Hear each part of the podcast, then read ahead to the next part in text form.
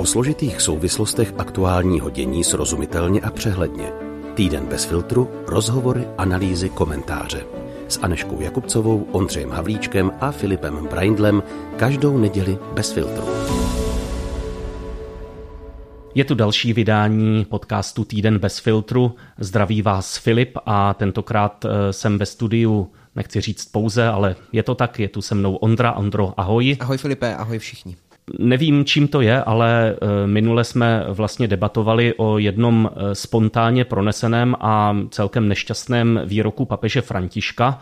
Mimochodem teď to mělo nějakou návaznost eh, v týdnu, kdo to sledujete, eh, tak eh, se papež sešel v Římě s ukrajinskými řecko-katolickými biskupy, kteří tam měli synodu a tuhle věc spolu rozebírali, ale mm, to je teď vedlejší, protože se scházíme u dalšího spontánně proneseného výroku jednoho z církevních představitelů, konkrétně kardinála Dominika Duky, který eh, se zúčastnil minulou sobotu eh, slavnostního posvěcení Fatimské kaple v Koclířově na Svitavsku a na závěr té bohoslužby pronesl mimo jiné tohle.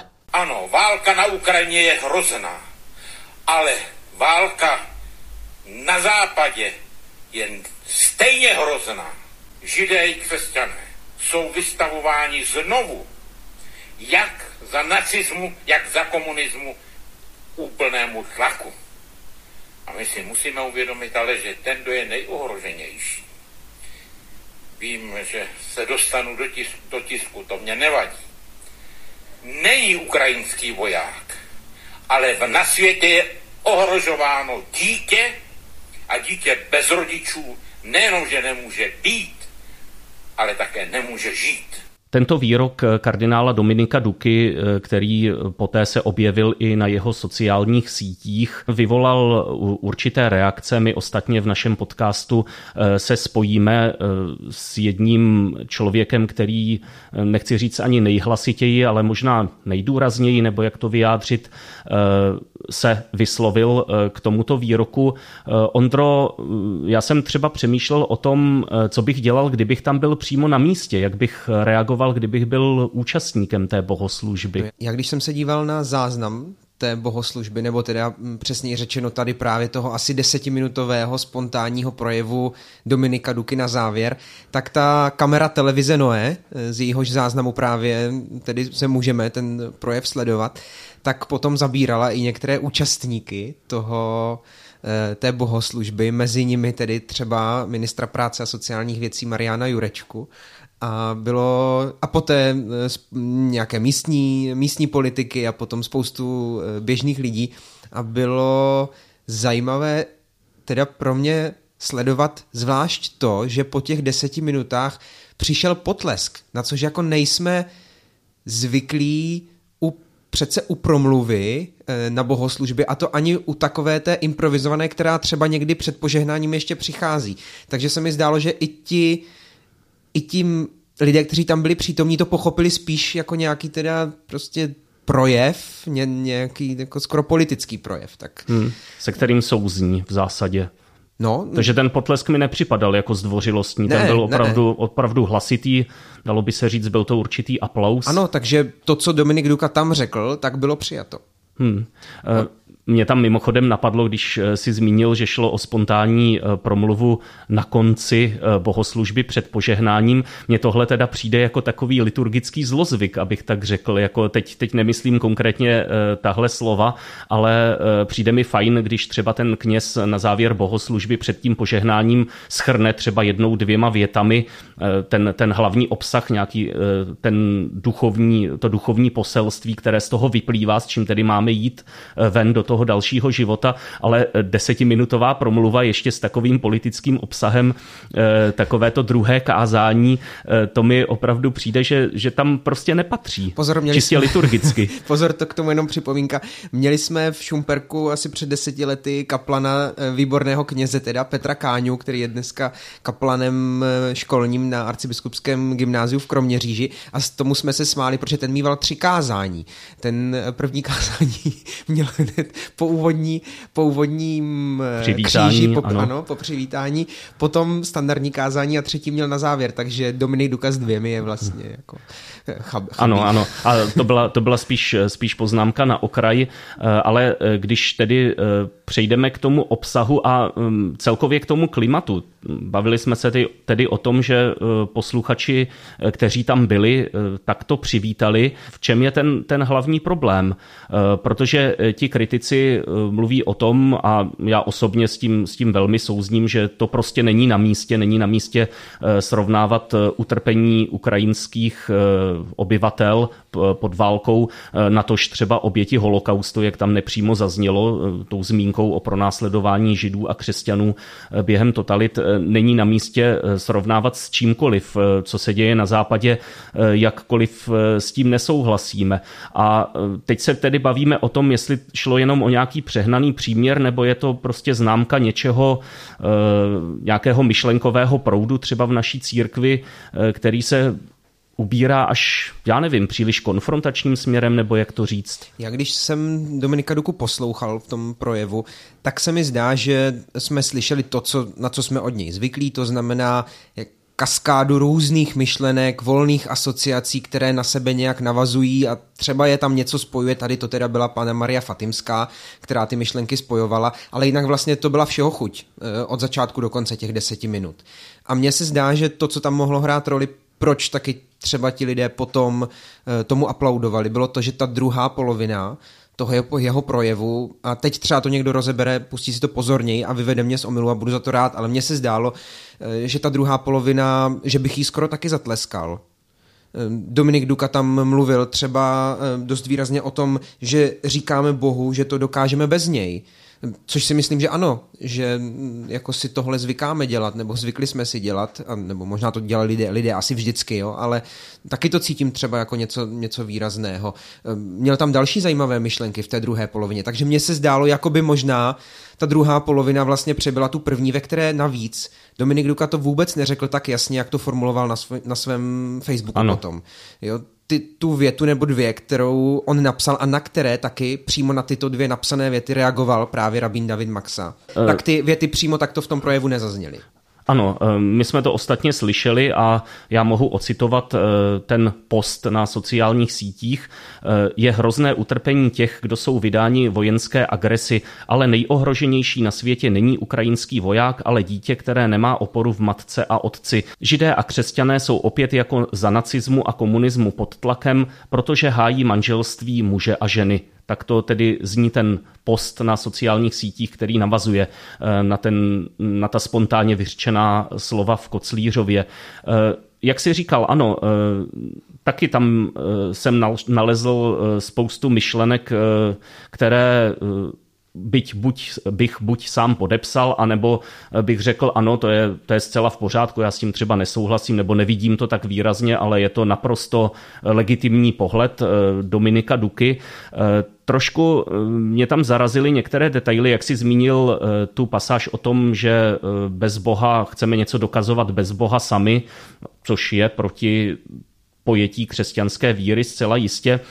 Pak tam také zmiňoval, že ta synoda v tom synodálním procesu nenašel žádnou zmínku o paně Marii tak jsem ji začal hledat, a, e, protože mi to bylo divné, e, ale zase jako chápu tu jeho motivaci. On to možná cítí, že opravdu jako e, nějaká část katolické církve, zejména v té západní Evropě, opravdu míří k takovému nějakému rozbředlému křesťanství, kde toho Krista třeba tolik už, už nepotřebujeme může se tak jevit třeba nějaký pohyb, já nevím, v německé církvi nebo tak, jo, ale zrovna Tuhle větu jsem si teda šel ověřit a e, v tom pracovním dokumentu synodálního procesu e, jsem nalezl, že e, hledáme vlastně inspiraci, opíráme se eh, o svaté, o mučedníky a v první řadě o panu Marii, matku církve. Takhle to tam přímo je jako matka církve.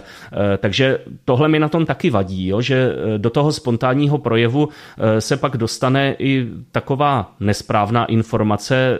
Já si nemyslím, že by to tam kardinál, že by to byl nějaký naschvál, že by jako vědomně řekl, sice jsem si tam přečetl v té synodě o, o matce církve, ale řeknu, že tam není to opravdu jako eh, nemusel prostě zahlédnout, ale vadí mi to. Vadí mi to, že prostě se tam dostává i tahle nepravda. No ale e, upřímně řečeno je to drobnost proti tomu, to, jestli někde Pana Maria byla nebo nebyla, oproti tomu, co teda řekl v té úvodní části a co potom napsal buď on nebo někdo z jeho mm, správců jeho sociálních sítí eh, na ten Facebook. To, to si myslím, že bylo jako úplně přes čáru, úplně mimo.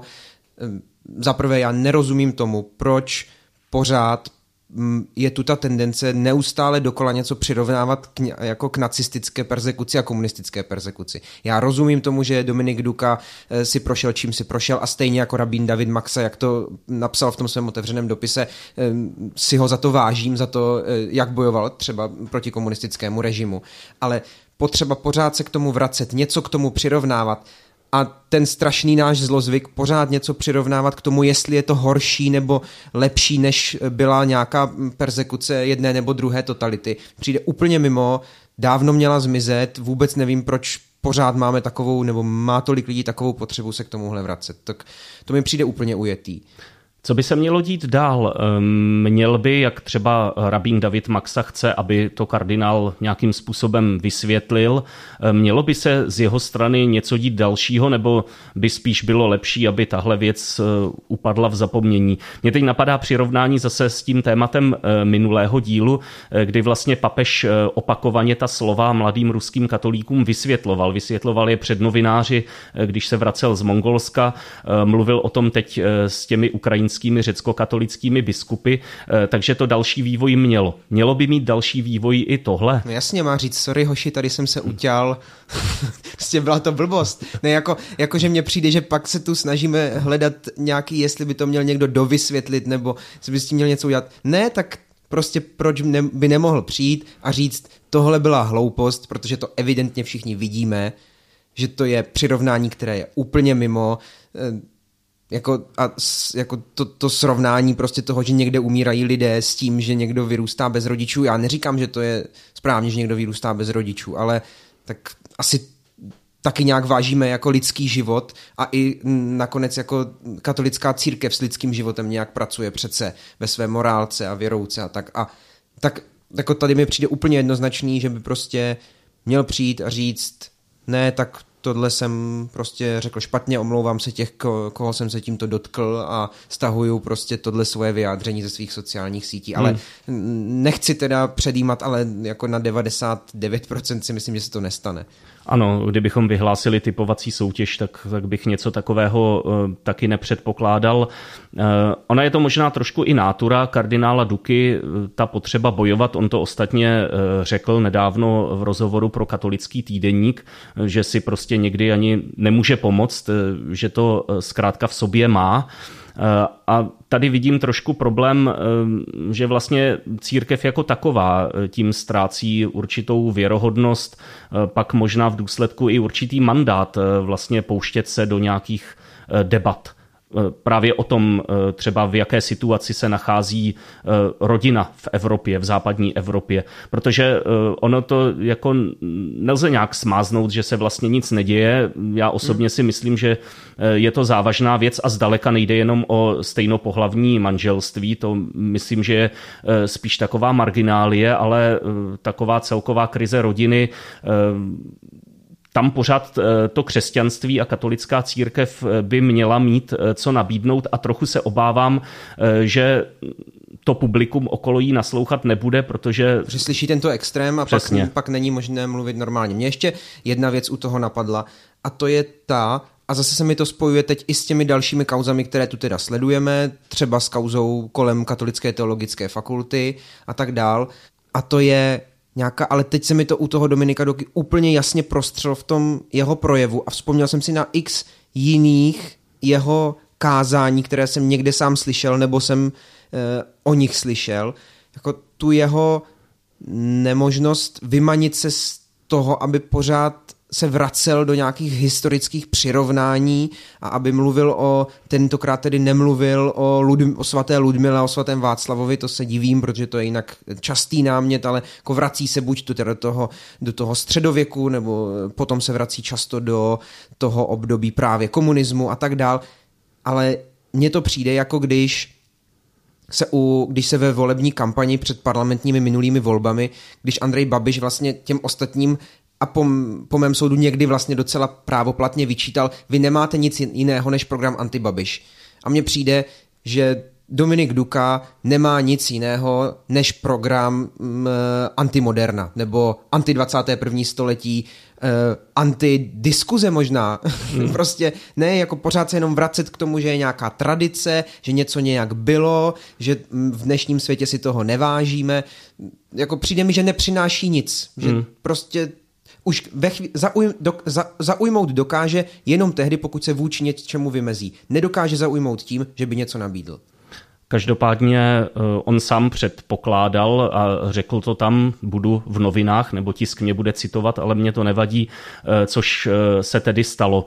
A přišly i reakce, jedna z nich už od zmíněného rabína Davida Maxi, který teď dostane v našem podcastu prostor.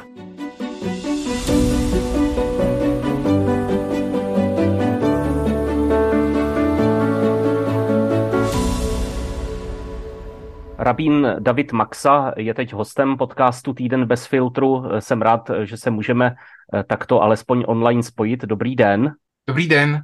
Nejprve se vás zeptám, eh, zda eh, na to vaše prohlášení, které jste vydal v reakci na slova kardinála Dominika Duky, jste zaznamenal také nějaké reakce, zvláště z katolického prostředí? Já jsem neobdržel žádnou oficiální reakci, to znamená jak Eh, od eh, pana kardinála, tak od eh, prostředí katolické církve, ale musím říct, že jsem si povšiml mnoho reakcí na sociálních sítí, zejména lidí, kteří se od prohlášení pana kardinála distancovali a Eh, kteří eh, měli zájem vyjádřit, eh, že věci vidí jinak. Znamená to tedy, že jste se nedočkal toho, po čem jste také volal v těch čtyřech bodech, které jste uvedl. Jste na závěr napsal, že byste byl rád, aby pan kardinál uvedl ta slova na pravou míru. To se tedy z vašeho pohledu nestalo? Prozatím ne. Čím si vysvětlujete sám za sebe samozřejmě, eh, že použil eh, právě tu zmínku o pronásledování židů a křesťanů, eh, na ní vystavil tedy tu myšlenku, s níž pokračoval. Proč si myslíte, že mluvil právě o tomhle? Tak to já netuším. Tam z toho prohlášení není vůbec patrné, proč vlastně tuto myšlenku použil. Já bych chtěl jenom zdůraznit, že tím účelem toho mého příspěvku, ve kterém jsem si vymezoval proti eh, eh, výroku pana kardinála, není nějaké zapojování se do eh, debaty, které se týká manželství nebo vůbec pojetí manželství. Ačkoliv progresivní směr židovství, který zastupuji, vlastně tuto otázku má vyřešenou a zároveň má možnost arabíni vedou tohoto směru rabíni, vedou obřady i pro stejnopohlavní páry, a, tak já si myslím, že e, tohle je velmi složitá otázka a určitě není možné někoho ostrakizovat za to, že zastává nějaký názor. To znamená, že je zcela normální, že jsou církve nebo náboženské společnosti, směry, ale také duchovní, kteří na tuto otázku mají nejrůznější názor. To, co já si však myslím, že je důležité, aby ten názor člověk eh, eh, říkal s empatí, eh, respektem vůči ostatním, snahou porozumět a snahou nepaušalizovat. Paušalizaci jsem cítil v, ve vyjádření pana kardinála, když říkal, že vlastně židé a křesťané se dnes, stejně jako za nacismu a komunismu, ocitají pod tlakem. Na tom vyjádření mi vadilo jednak to, že absolutně nepřesně vyjadřuje situaci židů eh, za druhé světové války během nacistické okupace, kde není možné hovořit o tom, že by židé byli pod tlakem, židé byli pronásledováni, masakrováni, byla proti ním vedena genocida. A určitě i ta situace, srovnání situace židů a křesťanů během druhé světové války, je to prostě nepatřičné. Hmm.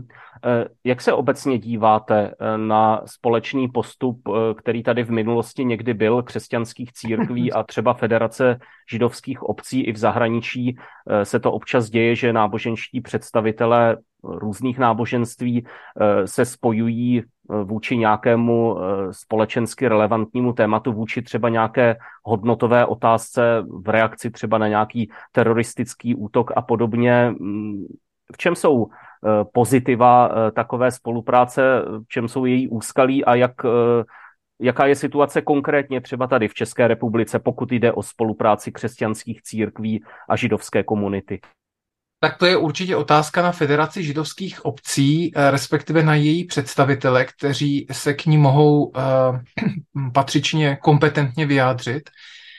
Já bych k tomu za sebe řekl to, že Eh, si myslím, že eh, vše, co vede k vzájemnému porozumění a mezináboženskému dialogu a vůbec vazbám, které nás spojí, tak je, tak je správné.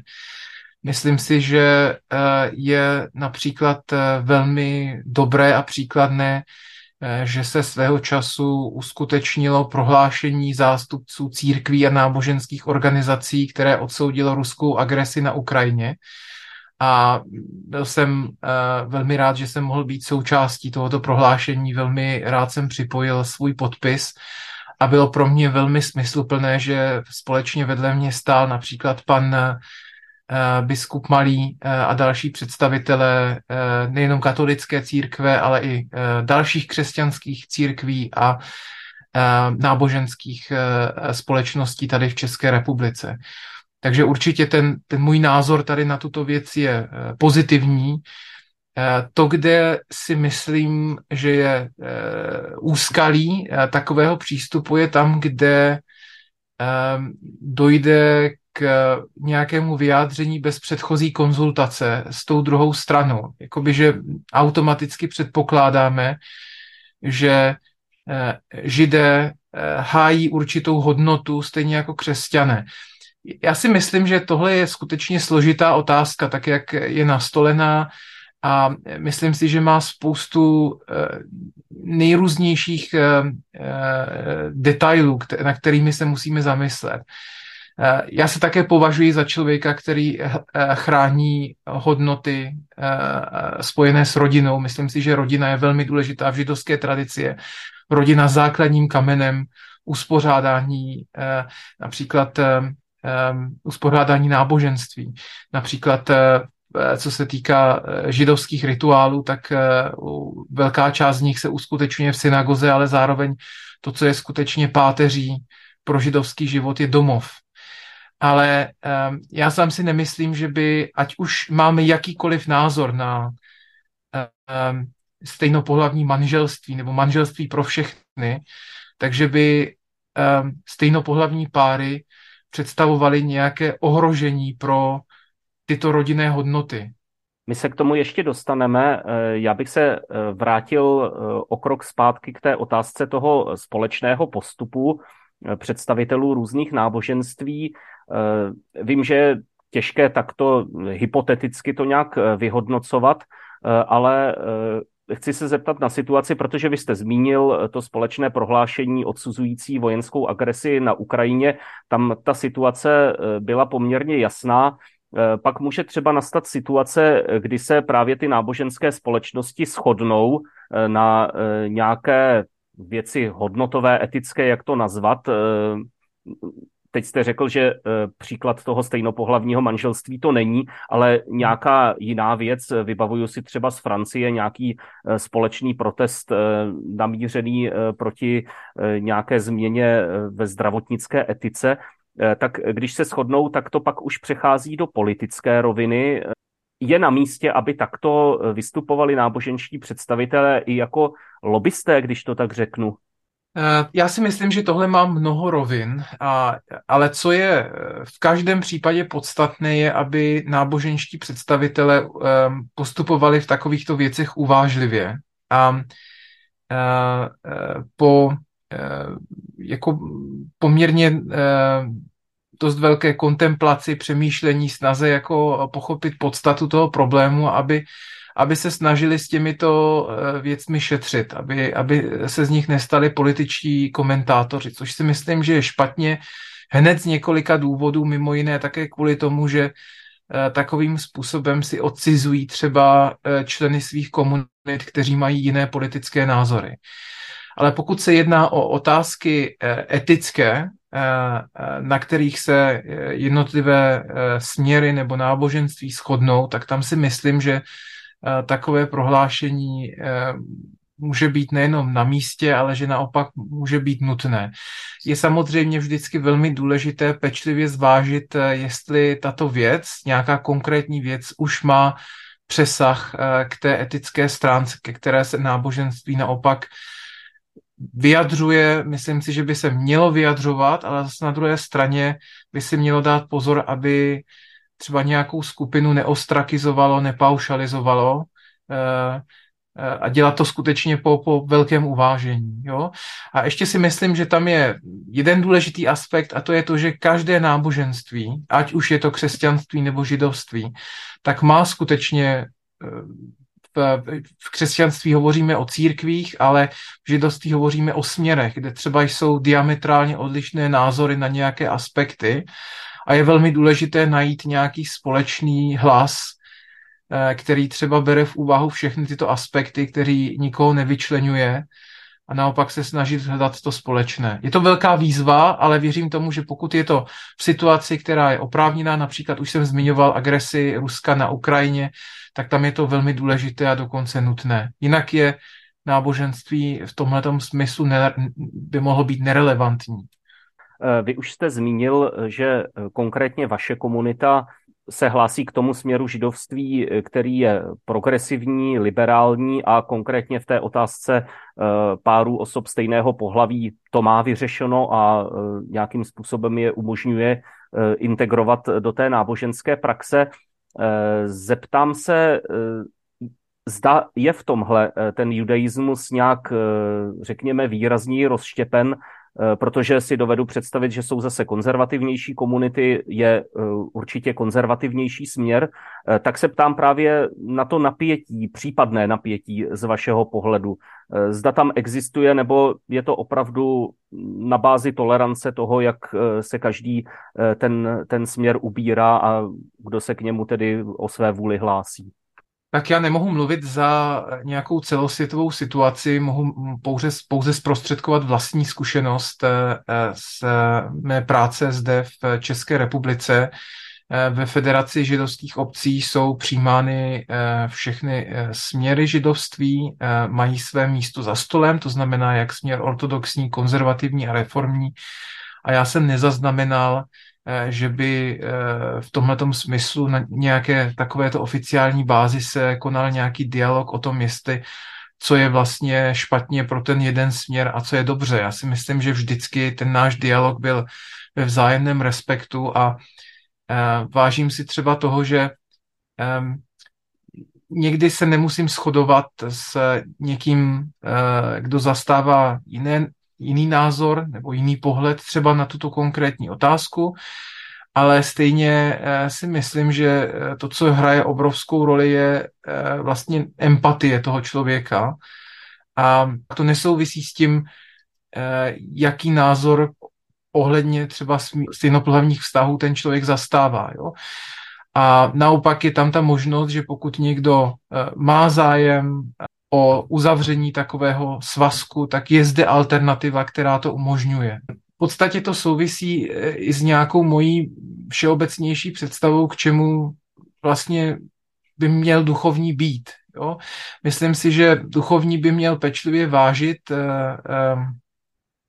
uh, tato vyjádření Eh, zejména v oblasti nějaké orientace, protože si myslím, že existuje mnoho lidí, kteří eh, vyrostou v nějakém konkrétním náboženství a eh, najednou zjistí, že jejich orientace je jiná, je, je třeba homosexuální a najednou se ocitnou ve velmi tíživé situaci, ptají se, jak skloubit víru a tradici náboženství prostě a jak skloubit tuto svoji situaci, která je vede k samozřejmě k jinému odlišnému životnímu stylu. A zde si myslím, že ať je postoj duchovního jakýkoliv eh, k této problematice, takže by měl být eh, především empatický a snažit se um, lidem porozumět a um, to nějak souvisí jako s tou všeobecnější představou.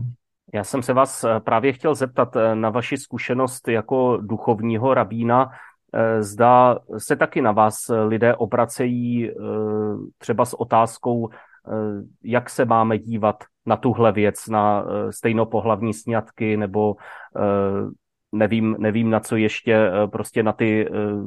Problémy, které občas víří tou veřejnou debatou. Máte tu zkušenost, protože myslím si, že v katolickém prostředí třeba kněží tuhle roli dost často zastávají, že za nimi zkrátka přicházejí ti lidé s farností a někteří se ptají na jejich názor, někteří se bohužel spíše ptají na to, co si třeba sami mají myslet a pak to přijmou. Tak jaká je ta vaše praktická zkušenost? Určitě ano, v židovství uh, slouží rabín uh, jako uh, jakýsi průvodce nebo učitel a samozřejmě lidé se mě na tyto otázky, které souvisejí s životním stylem, s hodnotami, se mě určitě ptají. To, co je pro mě velmi důležité, je, že já mohu lidem dát nějakou odpověď, mohu jim dát Eh, názor židovské tradice, nebo jeden z názorů. Židovství je velmi rozrůzněno a jeho, jeho historické fáze a směry mají nejrůzní, nejrůznější rabínské autority, mají na nejrůznější otázky eh, různé odpovědi. Takže jim mohu poskytnout škálu těchto, eh, těchto odpovědí a zároveň jim mohu dát svůj osobní názor. Ale já jsem pevně přesvědčen o tom, že je v zásadě na každém člověku zvlášť potom, aby ten názor si udělal sám, aby udělal takzvanou informovanou volbu. A s tím, že zodpovědně si zjistí všechna fakta, všechna pro a proti, vezme eh, v úvahu názor uh, osobností, které, jsou, které jsou pro něj autority, a, ale udělá si svůj vlastní názor, což si myslím, že je, že je velmi podstatné. Takže skutečně lidé se na mě s tímto obracejí. Musím říct, že s tímto svým názorem osobním, který je poměrně otevřený vůči stejnopohlavním párům, a i, i fakt, že jsou vítáni samozřejmě v židovské stejnopohlavní páry v, v, v našich v mých komunitách, tak jsem se třeba setkal i s kritikou, široce pojatou, ale nepoměrné množství s, s naopak s přijetím a s, s respektem, eh, že eh, toto je možné. Možná poslední otázka, eh, kdybych to prohlášení kardinála Duky očesal o ty, o ty souvislosti historické, které tam použil a o ty další, o tu souvislost s válkou na, Ukrajin, na Ukrajině, která asi taky nebyla úplně vhodně použita, a ponechal bych vlastně to jádro toho jeho sdělení, že má pocit, že křesťané jsou ti, kteří hájí nějakou kontinuitu toho, jak by měla vypadat rodina a jsou kvůli tomu pod určitým tlakem, a dejme tomu si pan kardinál myslí, že to společenské mínění není nakloněno tomu nějakému křesťanskému Eh, uvažování o rodině, eh, jak eh, s tímto pocitem zacházet, protože on to může být asi legitimní názor, který může spousta křesťanů cítit, že opravdu jako jsou vystaveni tlaku, že jim lidé z jejich okolí říkají, že je to prostě zpátečnické nechtít třeba to manželství pro všechny, že to už nepatří do 21. století. Oni to zase nějakým způsobem porovnávají se svým svědomím, jak Eh, se s tímhle vypořádat? Váš pohled samozřejmě osobní. Tak můj osobní názor je takový, že pan kardinál Duka je samozřejmě eh, duchovní autorita eh, na polikatolické církve a pokud on se rozhodne jménem svým nebo jménem církve pronést nějaký názor, tak jak jste říkal, to znamená bez použití Eh, těchto nepatřičných argumentů, to znamená eh, zprostředkování názoru za židovskou stranu, anebo potom ten příměr, který zmiňujete eh, ohledně vojáka na Ukrajině nebo vůbec ukrajinského konfliktu a války na Ukrajině, tak věřím tomu, že samozřejmě na takové prohlášení má právo. Myslím si, že je důležité, když si duchovní a vůbec lidé ve společnosti vzájemně naslouchají a nemyslím si, že řešením je v tomto ohledu nějaká cenzura. To, co si myslím, že je podstatné, je skutečně ta empatie, citlivost, respekt. A pokud člověk pronese, že je důležité hájit rodinu, tradiční, eh, tradič, tradiční rodinu a tak dále, tak na tom není vůbec eh, nic špatného a je to skutečně jeho názor. Jo? A, a člověk by naopak měl eh, se snažit empaticky se do něj vcítit a vést nějaký dialog, což si myslím, že velmi důležité. Neutnout rozhovor nějakým definitivním vyjádřením, kdy nějakou skupinu ostrakizuju, ale naopak se snažit eh, zavést nějaký dialog a snažit se vlastně, aby mě ta druhá strana eh, pochopila. To jsou slova rabína Davida Maxi eh, z pražské komunity Etz Chaim. Moc vám děkuji za vystoupení v našem podcastu. Myslím, že už druhé byl jste hostem příběhu bez filtru a teď tedy jste i v našem druhém podcastu. Moc vám děkuji za to, že jsme mohli takto pohovořit. Ať se vám daří. Naschledanou. Děkuji za pozvání a přeji všechno dobré. Naschledanou.